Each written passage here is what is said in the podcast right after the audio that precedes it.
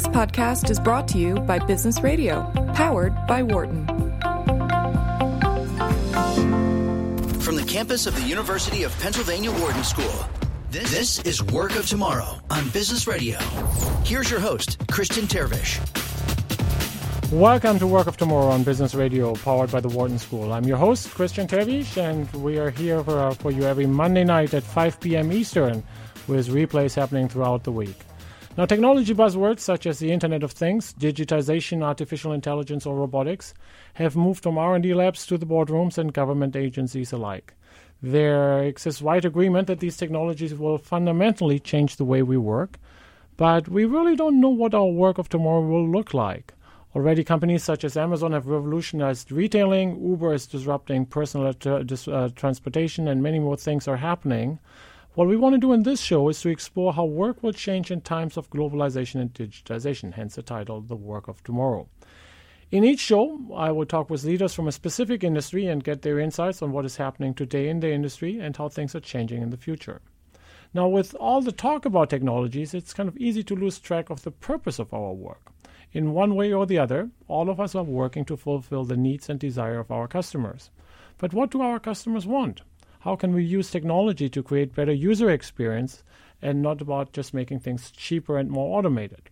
The topic of our show today is using technology to create new user experiences. To help us explore this topic, I have two wonderful guests. Uh, in the first half of the show, I will be speaking to Eric Mertz, who is a creative producer at Universal Orlando, where he's, among other things, in charge of the guest experience. In the second part of the show, we'll talk to Nick Franklin. Nick is the Executive Vice President of Strategic Operations at KB Home, but before that was Executive Vice President of Next Generation Experiences at Disney. I also am happy to welcome here in the studio my friend, colleague, and co-author, Dr. Nicolaj Siggelkow, who is a renowned expert on strategy and innovation. Welcome to you all. Hey, hello. Hey, Eric, good to reconnect. Um, now, Eric, uh, tell us about uh, your work at uh, Universal these days. What uh, what exactly is, is your responsibility, and how did you end up in this job? Uh, sure. My um, my role is as a uh, producer is you know, on the creative leadership side for attraction development. So um, I'm responsible for ensuring that the creative vision of a project is is delivered. We have other project managers, leaders, project directors, and so forth that handle more of the um, project management type things, uh, the the drawings. Um, uh, getting the uh, um, government approvals, uh, like such as building codes, or project managers um, that that handle a much more detailed overview of the the business management of a project. But for the producer sides, it's very much about the creative delivery and ensuring that the guest experience um, meets the uh, the expectations of the project. Uh, in particular, the project that I'm working on right now, um, we have a, a, very high profile intellectual property partner. Um, and when you have a partner such as previous uh, attractions that we've done before, such as Harry Potter or um, Transformers or um, uh, Men in Black or a- any of these very very popular um, pop culture icons, you you add in a layer of complexity because there's an intellectual proper uh, an intellectual property partner who also has a vested interest in the success of this product. So not only for us at Universal does the project have to go well for us and be um, a, a commercial success, but also the IP partner sees the success of that project as a direct reflection on their product and their brand.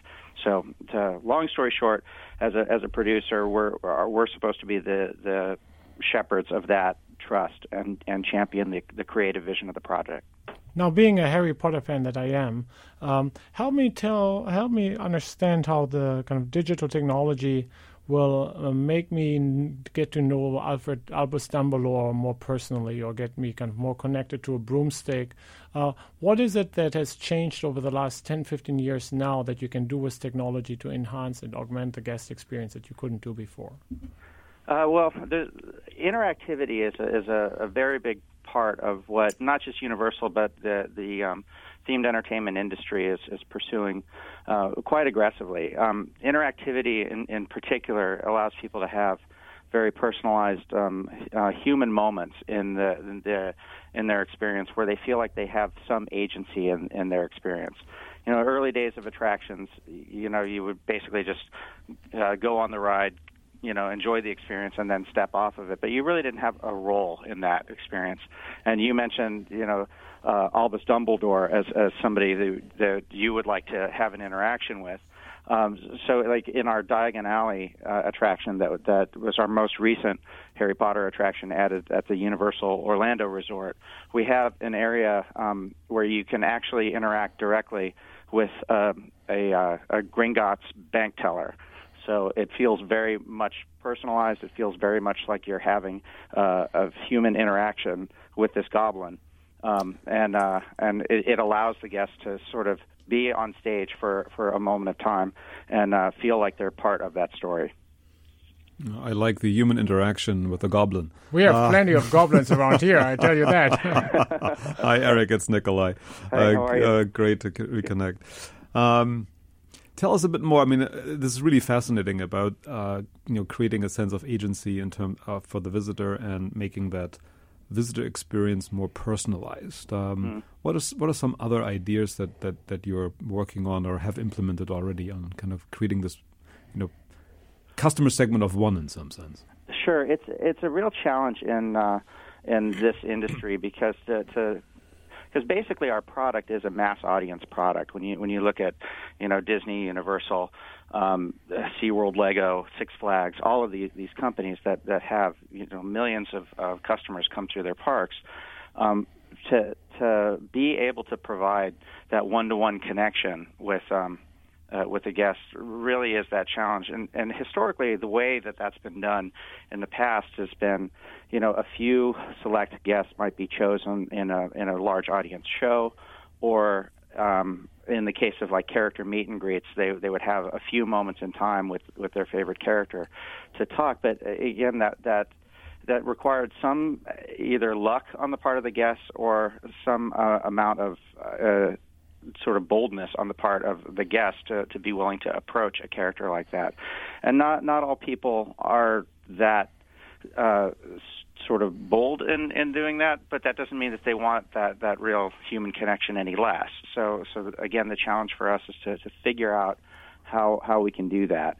So one of the things like, like uh, uh, that Disney had had done recently, and when you talk to um, Nick Franklin, who uh, who I used to uh, work in his organization way back when, um, he can share more about this. But one of the great things about the Magic Band technology that was developed and, and is is in operation right now is that it allows it allows the park to recognize each guest as an individual and each guest uh, with that comes uh, an understanding of what each guest's preferences are. So even in some attractions at Disney, when uh, when guests are riding it and they're wearing this RFID wristband that's now um, like uh, ubiquitous in in the the Walt Disney World uh, Resort, um, it it serves a, a lot of utility. It, it's it serves as their payment. It serves as their uh, their resort ticket. It serves it provides certain entitlements such as their um, their ride return or fast pass return times, but because it also identifies them as as individuals on certain attractions, the the ride will actually detect these people that are on there, and they'll present different material to the guests that is personalized to them. So they feel like the the the whole attraction, or at least part of the attraction, is responding directly in a special way because they're there, not not the same experience for everybody, but something uh, personalized and uh, and and very unique just for them. Interesting, yeah. Now coming back to kind of you said you know we, we are part of the you know creative team at at, at Universal and. Um, just wondering, how are you using that information that you're gathering, you know, from your from your uh, guests to think about new attractions? Um, mm um, you know, can walk us a little bit through kind of that because I, my, my sense is more and more information is now available from our customers to us, and that may actually help us think about you know what new attractions, for instance, we should put into our parks or other amenities to put in our parks. Yeah, one of the, the latest things that Universal did is uh, Universal um, this year opened their third theme park here. Um, it's a, a water park uh, called Volcano Bay. Um, we actually refer to it as a theme park um, rather than a water park because there actually are attractions and rides. It's uh, what we believe is a full day resort experience.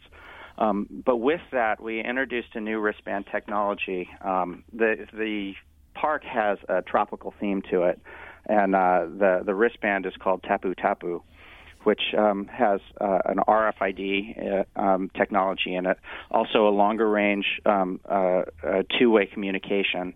Uh, and a little screen on it that every guest gets as as they come into the park. And what this does effectively is it personalizes their day to the attractions that they want to go see.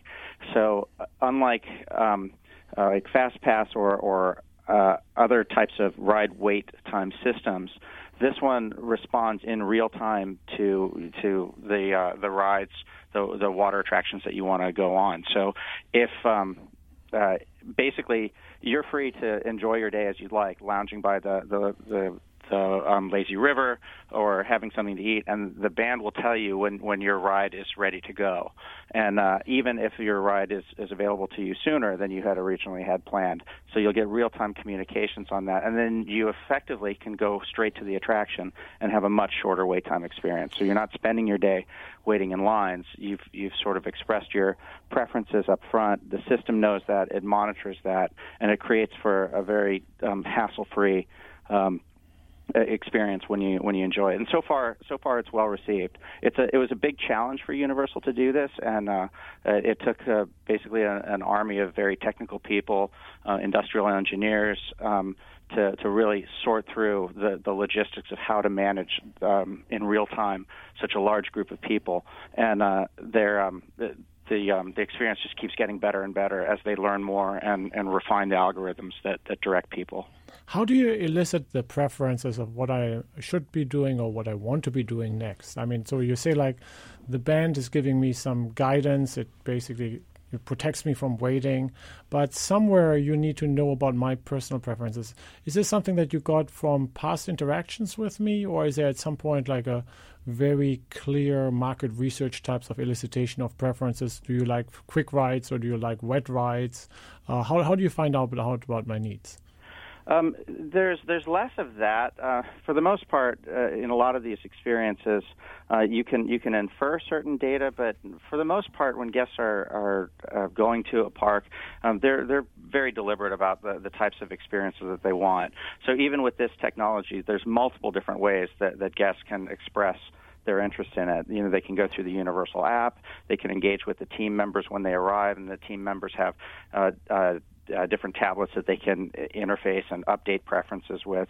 So, so there's really multiple choices for, for a guest to uh, to um, to do that. And one of the nice things about these technologies too, and about um, identifying um, the guests as individuals, so that when an in- individual comes up to a team member and can present their their Tapu Tapu band. Um, or at Disney with the uh, the Magic Band, uh, the the, uh, the Disney cast members um, have uh, tablets there that, that that can read the bands. The nice thing about that is that in that moment, um, as soon as the, the guest is identified, then the system can immediately present to the team members at Universal or the cast members at Disney uh, previous information about this guest uh, in a very quick, digestible manner, so that the the um, the team member or cast member can respond in a much more personalized way rather than having to ask a whole bunch of questions about their day, their experience, what they like, how many times they've been to the park, what their interests were, if they had good experiences, bad experiences. They the the team members can see it all in a dashboard. And what's what's also interesting about this is it's something that in the theme park industry is has been uh, a challenge uh, in in providing guest service because if you compare the the physical theme park experience of actually being in a park versus like the the process of planning a, a vacation um, when during the planning cycle, when when people are exploring online and and looking at the different parks, all of those clicks, all of those selections, those are all tracked and they they inform the website on how to respond and and offer up the right information. And and the more guests are engaged in that online process, the more we get to know those guests, the more we get to know like the ages of the, of their their children, so we can offer up you know things that that would be of interest to them. So it's a really dynamic one-to-one interaction. Now contrast that when they get to the theme park. After they've had this really rich personalized experience, they get into the parks, and typically today, they're anonymous to the operators. You know, they're just people coming through, and as much as you know, through customer service and training, you, you try to create those human moments and, and engage with them, you still don't know enough about them. And that's where, as an industry, we're hoping that these technologies that allow us and the supporting systems um, to know more about the guests as they approach, as they engage in our attractions, as they engage with the team members directly. In case you're just tuning in, you're listening to Work of Tomorrow here on Business Radio, powered by the Wharton School. I'm your host, Christian Terwiesch, and I have the pleasure of chatting with uh, Eric Mertz, who is a creative producer at Universal Orlando, where he's, among other things, in charge of the guest experience. So we talked already about goblins and uh, the good old Gringotts Bank. Um, what I, as an operations professor, notice, and pardon to divert for a moment, but we have joined a food co-op uh, fairly recently, and they just send you kind of vegetables that whatever they harvest, they just send it to you basically on their schedule, as opposed to you picking from a list of menu items. Mm. And so I, I cannot help but observe a similar setting in your case, right? So rather than asking the the guest in the theme park, "Hey, Christian, like what you want to ride on next," you basically have an additional degree of freedom to route the guests not just where it's best for the guests, but to some extent you can also load balance the roller coaster rides. You can use the lounge to kind of keep some inventory of people waiting. Tell us more about those kind of those efficiency benefits that you've gotten out of the new technology. Well, I think I think what you're talking about there is, is really one of the advantages for both the uh, the guest and the operator. Uh, you know, typically people sort of schedule their day uh, around their meals. And uh, when you're when you're thinking about lunch in particular, usually the parks are are pretty well at capacity at midday. And when everybody's getting hungry around the same time and and uh, descending on the the uh, already overtaxed food locations, uh, it can create a, a really um, uh, forgive the pun, distasteful experience because you know you have to it's one thing to be hungry, but to have to wait while you're hungry is the worst. So when when planning their day, you know, going online or uh, Disney's app, in particular the the um, Magic Band and My Magic Plus, um, what they've done very skillfully is is be able to look at all the people who are planning their day and especially planning their dining times, and the system recommends times outside of the normal lunchtime. So like when they assign fast passes for, for the guests, uh, oftentimes they'll assign a certain block of them during that noontime hour. So the guests are happy because they've they've got their express uh, opportunity to go right onto the attraction. But what they probably don't realize is that by doing that, they're they're being pushed either earlier or later on their dining, which levels out the capacity at the at the restaurants. So this is a lot of the the stuff that goes on kind of behind the scenes that's that the guests are, are unaware of. But overall, it it, it makes the, the day feel a lot less encumbered. And uh, same thing true with with the um, uh, attraction wait times uh, and the uh, the fast pass and at Universal the the express pass, where where guests can either reserve their attractions ahead of time or or pay for a premium service that that gets them through a, a different express line. And in both cases, there are different business models, but they allow the park uh, overall and the underlying systems to, to help manage the load of people um, through throughout the day. Neat. Now, Eric, as as we learn more and more about our customers and provide these uh, you know more customized experiences during the day, have you found that there is a certain trade-off that you have to make that not every customer wants to be known, not every customer feels really comfortable with having that uh, goblin say, "Oh, hi, Christian. Oh, hi, Nicolaj. How are you? Like, how did you know? It's me." Um, what are your sort of experiences around kind of finding that right balance, which I could imagine is very much specific to to the customer, to the visitor? Yeah, I mean, it's an important thing because, like, uh, familiarization um, with a stranger is is kind of inherently creepy. Like, if if somebody somebody you don't know presents themselves as knowing you, knowing your name, all, all of that. It it it really it's it, it can be awkward. Now, now some people lean into that. Some, some people are, are perfectly comfortable and want to step forward and, and engage, like with the with the bank teller uh, directly. But even when we design those attractions, we, we design them in such a way, like even in that bank room where you can have that one-to-one interaction with the with the goblin, there also is a row in the back for people who kind of don't want to be in the spotlight and can be can can step back out of it. So we're certainly mindful of that. I, th- I think uh, another aspect of your, your question is also just people's comfort with how much do you know about me and, and what are you doing with this this data, and uh, that you know interesting like early on, you know when. Uh, and again, Nick will, will share more of this, but early on, even with the, the next gen and the My Magic Plus project, you know, back in the early to mid 2000s, we were asking what seems like crazy questions now, like like really, do we really think everybody is going to have a cell phone with them when they go to the park? And which sounds ridiculous now when you think about it. Like I carry two phones with me all the time.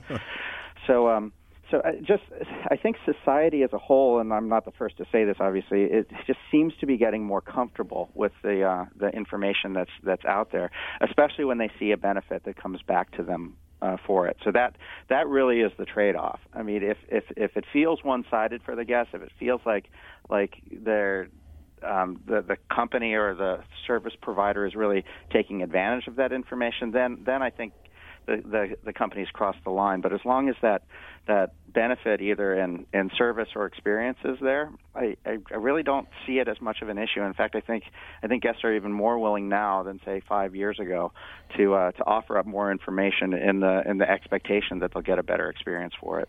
So how do you weave together multiple individual user experiences to like a deeper relationship between myself and Harry Potter?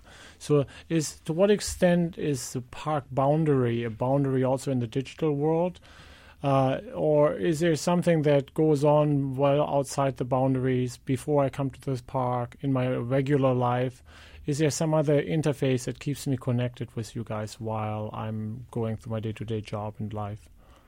Yeah, that's that's the real challenge, and uh, maintaining that engagement um, uh, after the experience is um, is is certainly a challenge. Uh, like some people will even you know download you know the the Disney app or the Universal app, you know prior to their uh, trip, you know in in expectation and excitement and and part of their planning process. Use it during their experience, and then and then dump the app afterwards. And that's something that we're really trying to to, as an industry, um, work on quite a bit with engagement.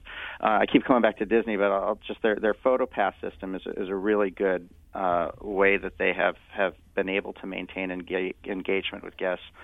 Um, after their visit. So as as guests uh, explore the parks and and have their photos collected over over time, um, the, those photos are available for for months, and if uh, for a fee. I think you can even extend that longer, so that so that guests can revisit those photos, decide to make a purchase later on if they want. But at least it, it gives a reason to keep that app on their phone or to keep that engagement with the brand, and hopefully encourage repeat visitation. And that's that's where we'd like to go. If we can if we can continue to to keep um, our guests connected, not just with us but with our stories.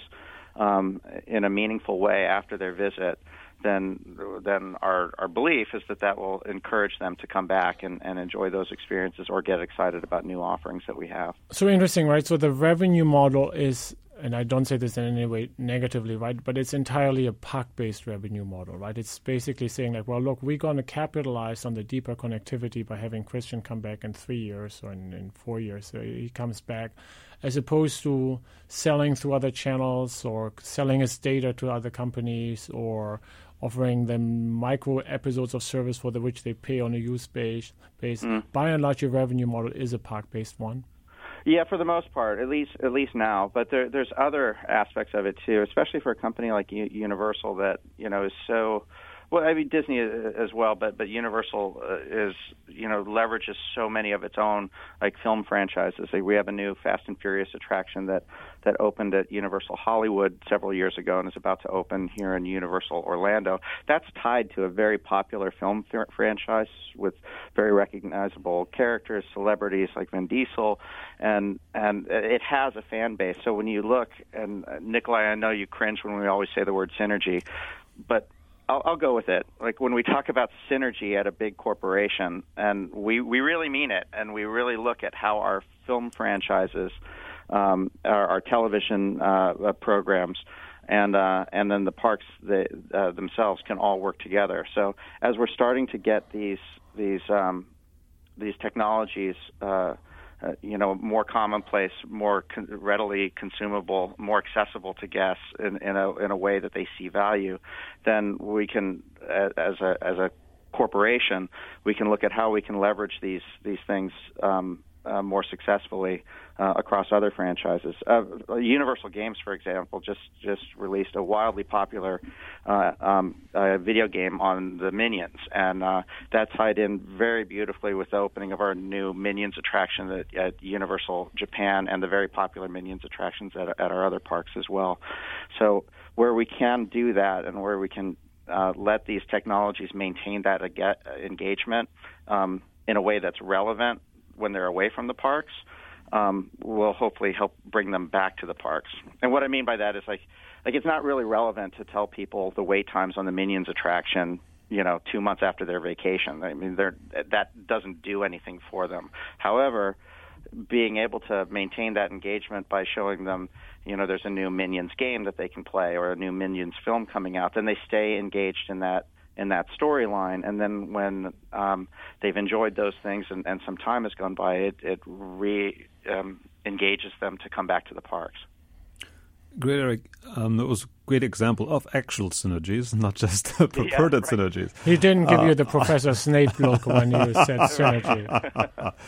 um, but uh, just as probing along that line a little bit longer and, and, and thinking a little bit about sort of the information flows, right? So there are certain information flows from from customers to you at the park. There are information flows that you're um, uh, you know video game division gets. Their information flows through through the uh, attendees of, of movie theaters. Um, how do you manage these information flows inside uh, Universal? Uh, wow, that's that's a interesting thing, and I and I, I have to confess a bit as as a, a creative producer focused on a specific IP. I'm I'm actually not in, involved uh, directly uh, operationally in, in in those those types of things. You, usually, our focus is is figuring what we can feed into the pipeline creatively, and uh, and then our industrial engineering, our marketing teams, you know, they they really look at, at how to how to manage that. Um, I I could give you an example that I did have uh, uh, at my previous.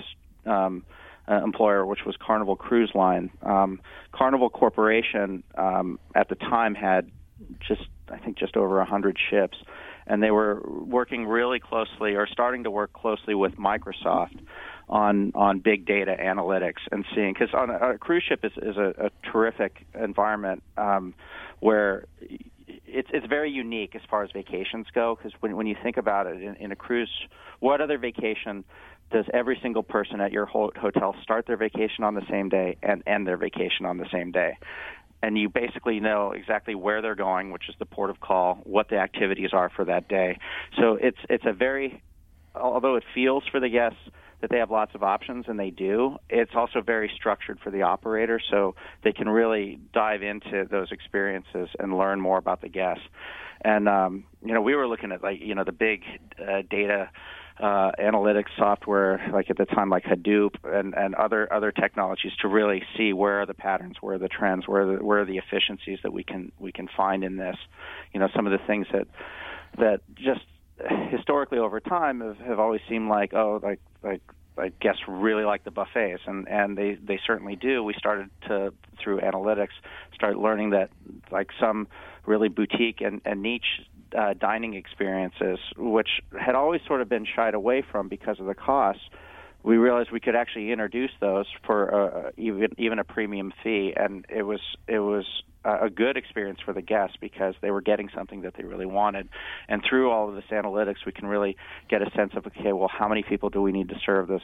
Uh, like, how do we manage provisioning of the ship? You know, so we don't have spoilage of food that's that's there over time. So it's it's very very complex um, uh, set of data and a, an overwhelming um, uh, amount of data. And so, using some of these new tools, you can really, really start to slice it and, and determine like where where your opportunities are. Eric, uh, one last question on the the future of all of this. If uh, I come back in five years, ten years from now, what would be the closest to riding a broomstick? I mean, so we talked about analyzing big data and, and, and, slicing it, and I can see all of that. But what do you see in terms of robotics, in terms of augmented reality? What will really blow me away in five or ten years from now? Well, I think you you you nailed it. Like like when you talk about um, augmented reality and uh, uh, you know virtual virtual reality as the predecessor to augmented reality is is is more mature, but it seems silly to even refer to it in those terms because they're all just so new within the past couple of years and the the progress that they're making. Um, I I really think there's like augmented reality in particular, and and you know Google started down that path a while ago with. Uh, Google Glass that didn't really take on too well. But then you see companies like Magic Leap in South Florida that I don't know how much they're they're funded now, something like a billion dollars or so. Um, that that's really aggressively going after that sort of real time presentation of, of information and and and data to to help inform people. I mean, it, it's hard to imagine a world without Google Maps or you know and and uh, the the things that we just take for granted right now. And I, I think I think the the real time use of, of data without sort of going through a cumbersome interface like a, a keyboard or things like that are, are really are really what's what's on the horizon, and I, and I hope so because I, I think it'll it'll keep people more present in their environment rather than distracted by their devices. I think that's one of the challenges too, also in in the parks. Uh, it, um, entertainment experience in particular because although the phones do provide uh, a lot of utility and and they can they can help you know streamline your your day and help you plan ahead it's really important to that in the theme parks in particular, you know, it is a physical experience. It, it, you know, that's why people do what they why they go to these places. They want to step into that world and feel like they're a part of it. Like you mentioned, you want to feel like you you, you know you're hopping on a, a broomstick and and flying and playing Quidditch like like Harry Potter. So we we endeavor to do that, and we endeavor to do that with projection and 3D and and wind effects and audio effects, but it needs to feel real. So um, the the best thing that we can do, uh, I guess, and I think we all in the industry feel this thing. If we're really successful with the technology, you never see the technology. The technology disappears. Says Eric Mertz, a creative producer at Universal Orlando. We need to take a short break now. When we come back from the break, I will uh, welcome our second guest for today, uh, Nick, uh, Nick Franklin, who is Executive Vice President of Strategic Operations at KB Home, but has a long experience of worked at Disney in quite some leadership positions. Um, my name is Christian Terwiesch. You're listening to Work of Tomorrow, powered by the Wharton School here. Uh, come back after the break. You're listening to Work of Tomorrow on Business Radio, powered by the Wharton School. Here again is Christian Terwiesch. Welcome back from the break. I'm Christian Terwiesch, and this is Work of Tomorrow on Business Radio here on SiriusXM. Today we've been talking about uh, digital user experiences and what technology does to really uh, create a whole new set of user experiences for us as customers to enjoy. Uh, to continue this discussion, it's my great pleasure to welcome Nick Franklin. Nick has uh, worked as an executive vice president of uh, next generation experiences at Walt Disney Parks, and among other things, was uh, the brain power behind the Magic Band, Magic Plus. And it's my pleasure to welcome you on the show, Nick. Thank you. Glad to have a chance to speak with you. So, Nick, uh, tell us about digital user experiences. So, when people come to the park today, what is different compared to when we went as kids some 20 30 years ago or longer? I mean what is the more, what's the next generation user experience right now? Well i think there are a couple of different ways to answer that question. The the simple answer to that question is 20 or 30 years ago we didn't have cell phones we didn't have the entire digital ecosystem that all of us use in our everyday life and so we would go into the theme park and we would just step into that world. And as Walt said back in the day, you know, leave the real world behind and step into a world of fantasy. And and um, now, because of the ubiquitous nature of technology, we all have a little bit of that connection to fantasy and other parts of the world of experience that travels with us all the time in our mobile devices. And so I think what you'd see coming in today is that the folks who are still stepping into these fantasy worlds are bringing more of their everyday real world with them um, in the form of their devices. They use them as organizing devices. They use them as cameras. They use them to communicate. Um, and in many ways now to also enhance the experience of what's going on around them.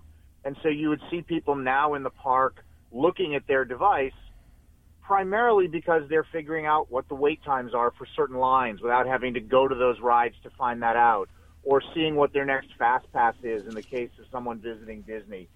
So you see a lot of that, but you'll also see people walking around the theme parks on a Sunday checking their fantasy football scores.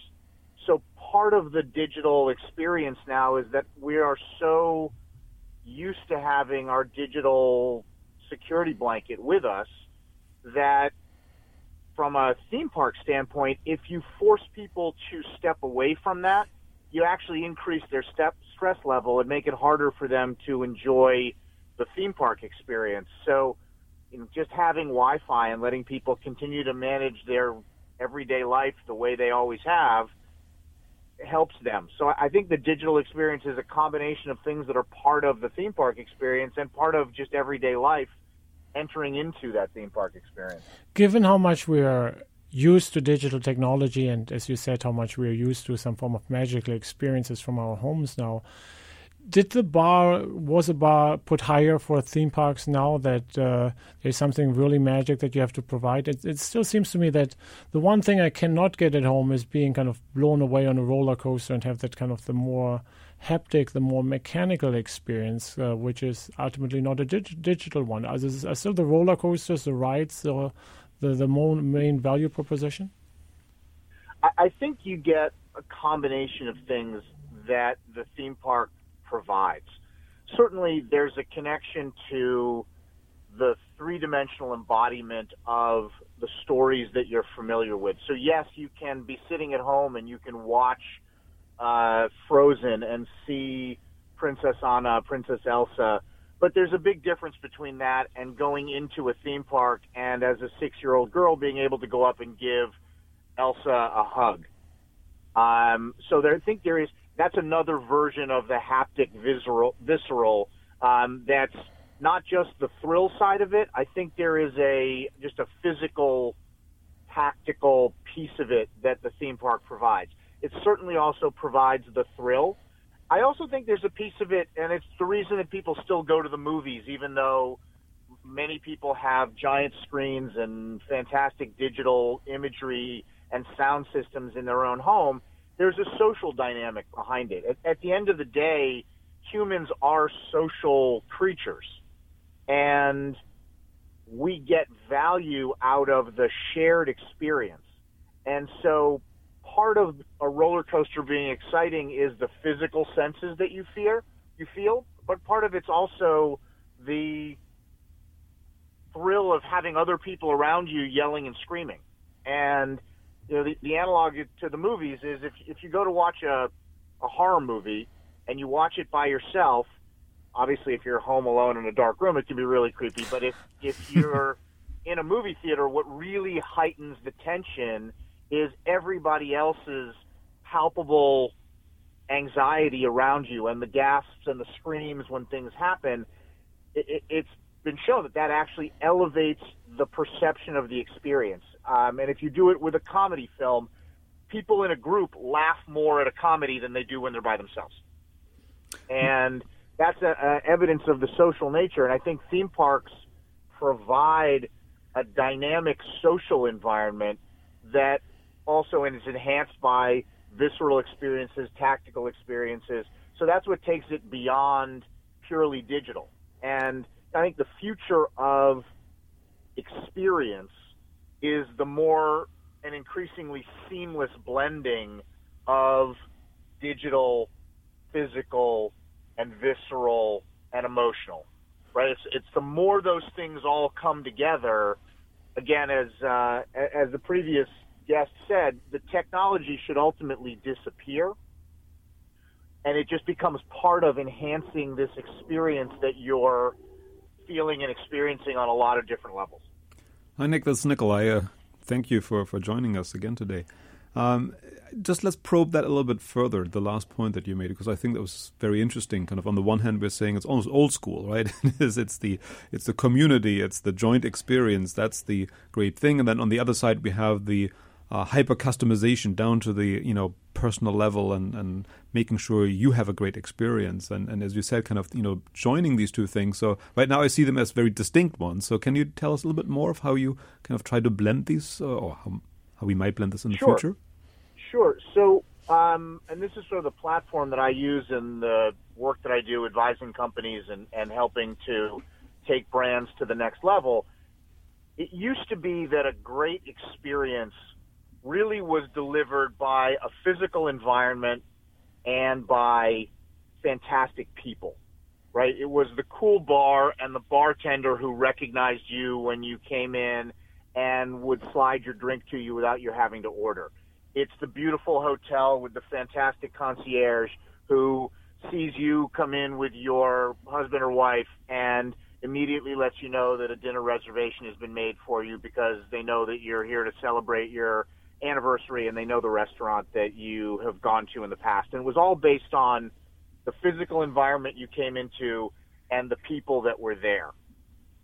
You then started to get the introduction of the capabilities of the digital world. And it started really with data analysis and big data and probably the most sort of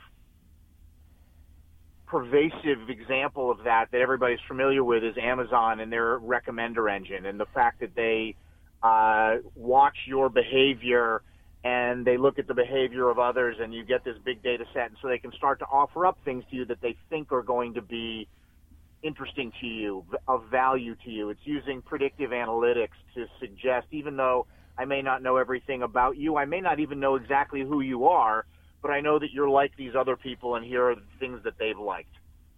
So that becomes sort of the third leg of the stool. If the physical environment is the first leg of the stool and the people is the second leg of the stool, the third leg of the stool is predictive analytics. And what you now have is the fourth leg of the stool, which is the ability to marry that with contextual awareness. And that's where things like the Magic Band what's now available in most smartphones, ubiquitous with low uh, Bluetooth low energy beacons and things like that, is the ability to place an individual in a time and a space that's contextual to where they've been. And you know, the contextual example that I give you is when I check into a hotel, if I'm traveling by myself on business, that's one version of myself. If I check in with my wife, same hotel, that's a different version of myself. If I check in with my wife and kids, that's yet a third version of myself. But it multiplexes further than that when you start to think about the daytime or nighttime? Did I get off a plane or did I drive in? Is it rainy or sunny? All of those factors start to dictate what is my headspace and what kind of experience am I looking for? And ultimately, if you have the physical environment, the great people to activate it, some level of predictive analytics and that contextual awareness, you now have the platform for great experience creation. And because to create a great experience, I need to be in a place. I personally believe that there is a level of physical space that always will enhance, but you can start to do it with some AR and VR as well. Um, although I think those things married into the real world are even more powerful. So you need a place, you need the people to pull it off, you need to have a sense of what kinds of things do I want to put in front of you, and then I filter that through the contextual awareness. That's the experiential platform, and the companies that can really do that can really pull those things together have the ability to truly differentiate themselves. And I think you're starting to see that predominantly right now in some of the theme park experiences. You're seeing a lot of it in the cruise business, a fair amount of it in the hospitality business but I think you're going to start to see it more in food and beverage. I think the retail companies that really start to figure it out are going to make uh, amazing differentiation for themselves. And uh, that's where I think it starts to get really exciting when you pull all those things together on that experiential platform. Nick, one of the many things that is great about having you as a guest is that you think about technology really there to serve a customer to provide a better experience. And so let's think this thought a little further, right? If I think about many other service experiences, uh, so I myself doing a lot of work in the in the healthcare industry, where again experience is so critical, but obviously typically dramatically less fun than what you have in theme parks. In case you're just tuning in, uh, you're listening to Work of Tomorrow here on Business Radio, powered by the Wharton School. I'm your host, Christian Terwiesch, and it's my pleasure of chatting with Nick Franklin, who is the Executive Vice President of uh, Generating Experiences at Disney Theme Parks. Um, tell us a little bit uh, from uh, what you think that, that, this platform framework that you just introduced, uh, how that could be applied to something like a hospital to provide a, a better patient experience. Well, I, I think you picked probably the perfect example. Um, healthcare is a business and a set of experiences that are desperately in need of enhanced experiential delivery.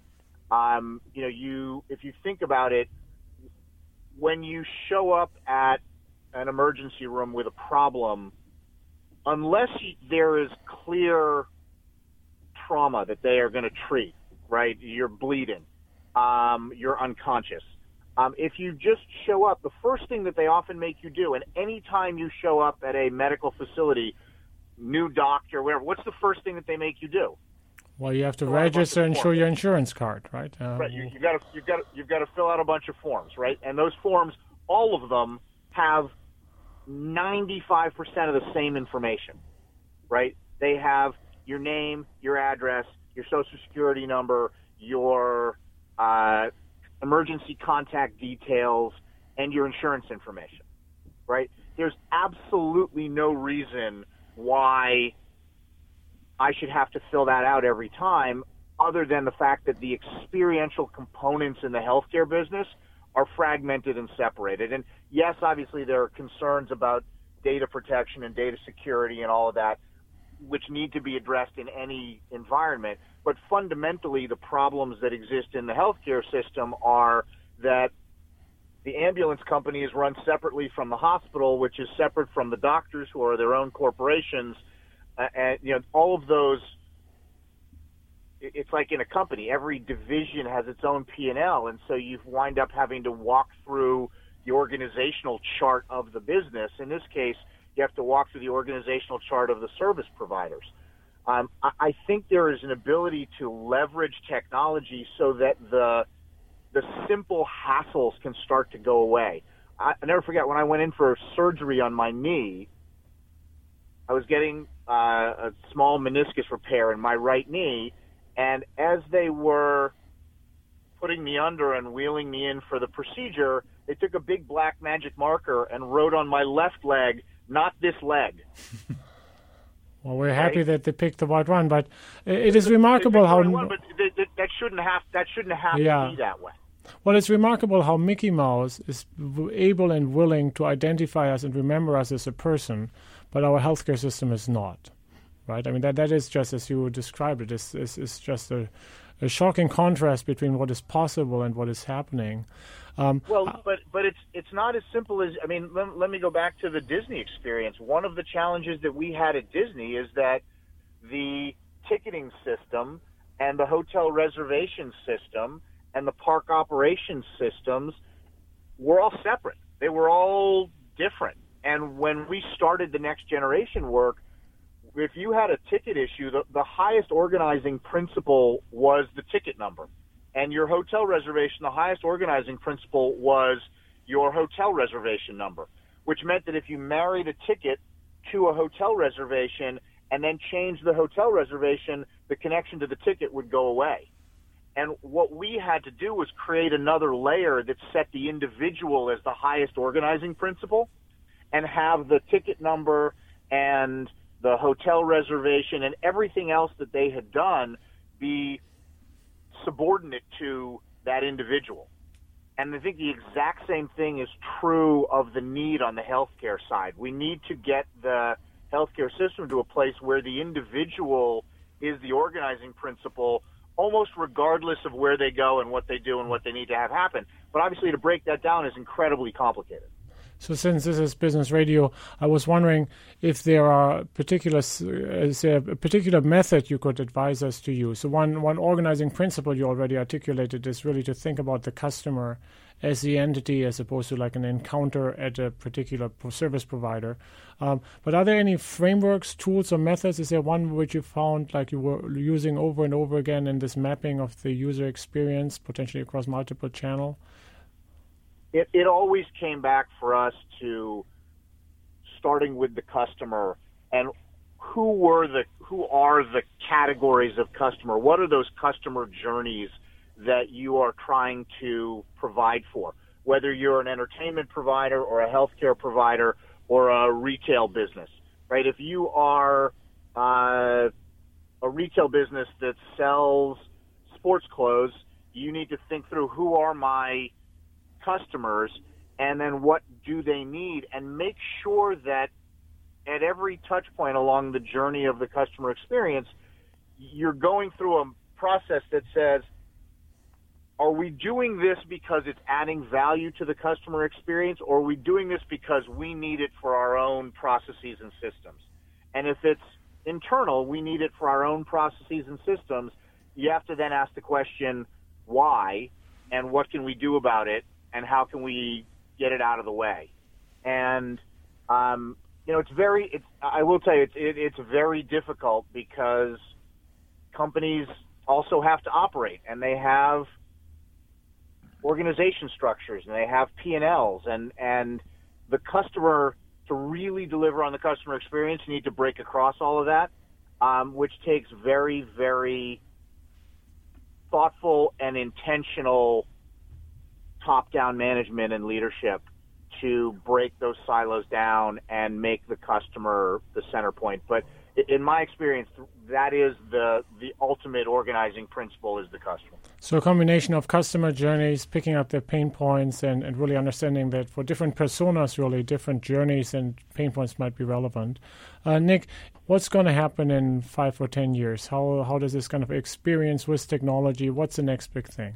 Wow. Well, if, if I really knew what the next big thing was, I'd have a you know multi-billion-dollar startup in Silicon Valley, and um, as evidenced by the fact that I don't, I, I don't know that I know what the next big thing is. I can tell you what I believe the migration that you're seeing in, continually towards this idea of experience. It's moved away from stuff, and it's moved to people really wanting to have impactful, meaningful experiences for themselves, with their family, with their friends. And so I think you're going to continue to see technology evolve to enhance the ability to deliver experiences.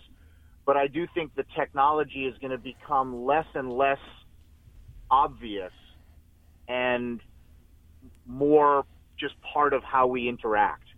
Um, the movement towards more effective voice command, whether it's the Amazon Echo or uh, the Google system or Siri for Apple. Um, the, the, the voice driven, gesture driven uh, use of technologies. Again, for me, it's about connecting the context of what do I want and what's going on with ideas about what might be productive and exciting with great people and great places and uh, I think you're going to see um, less. There'll be iterations where we go through using new technologies to do things that we've already done, but I think you're ultimately going to see pieces come together uh, where entirely new modes of storytelling and experiential platforms come through. Says, so says Nick Franklin. So sorry, Nick, I have to cut you off. I'm getting, That's speaking right, of the no gesture, problem. my producer gives me the sign that we are running basically on the last 20 seconds. Uh, you've All been right, listening to the work of tomorrow here on Business Radio, Sirius XM. Let me thank our sound expert Dion and my producer Matt for their wonderful support. We hope you can join us again this coming Monday at 5 p.m. Eastern. I'm Christian Terwiesch. Thank you for listening. For more insight from Business Radio, please visit businessradio.wharton.upenn.edu.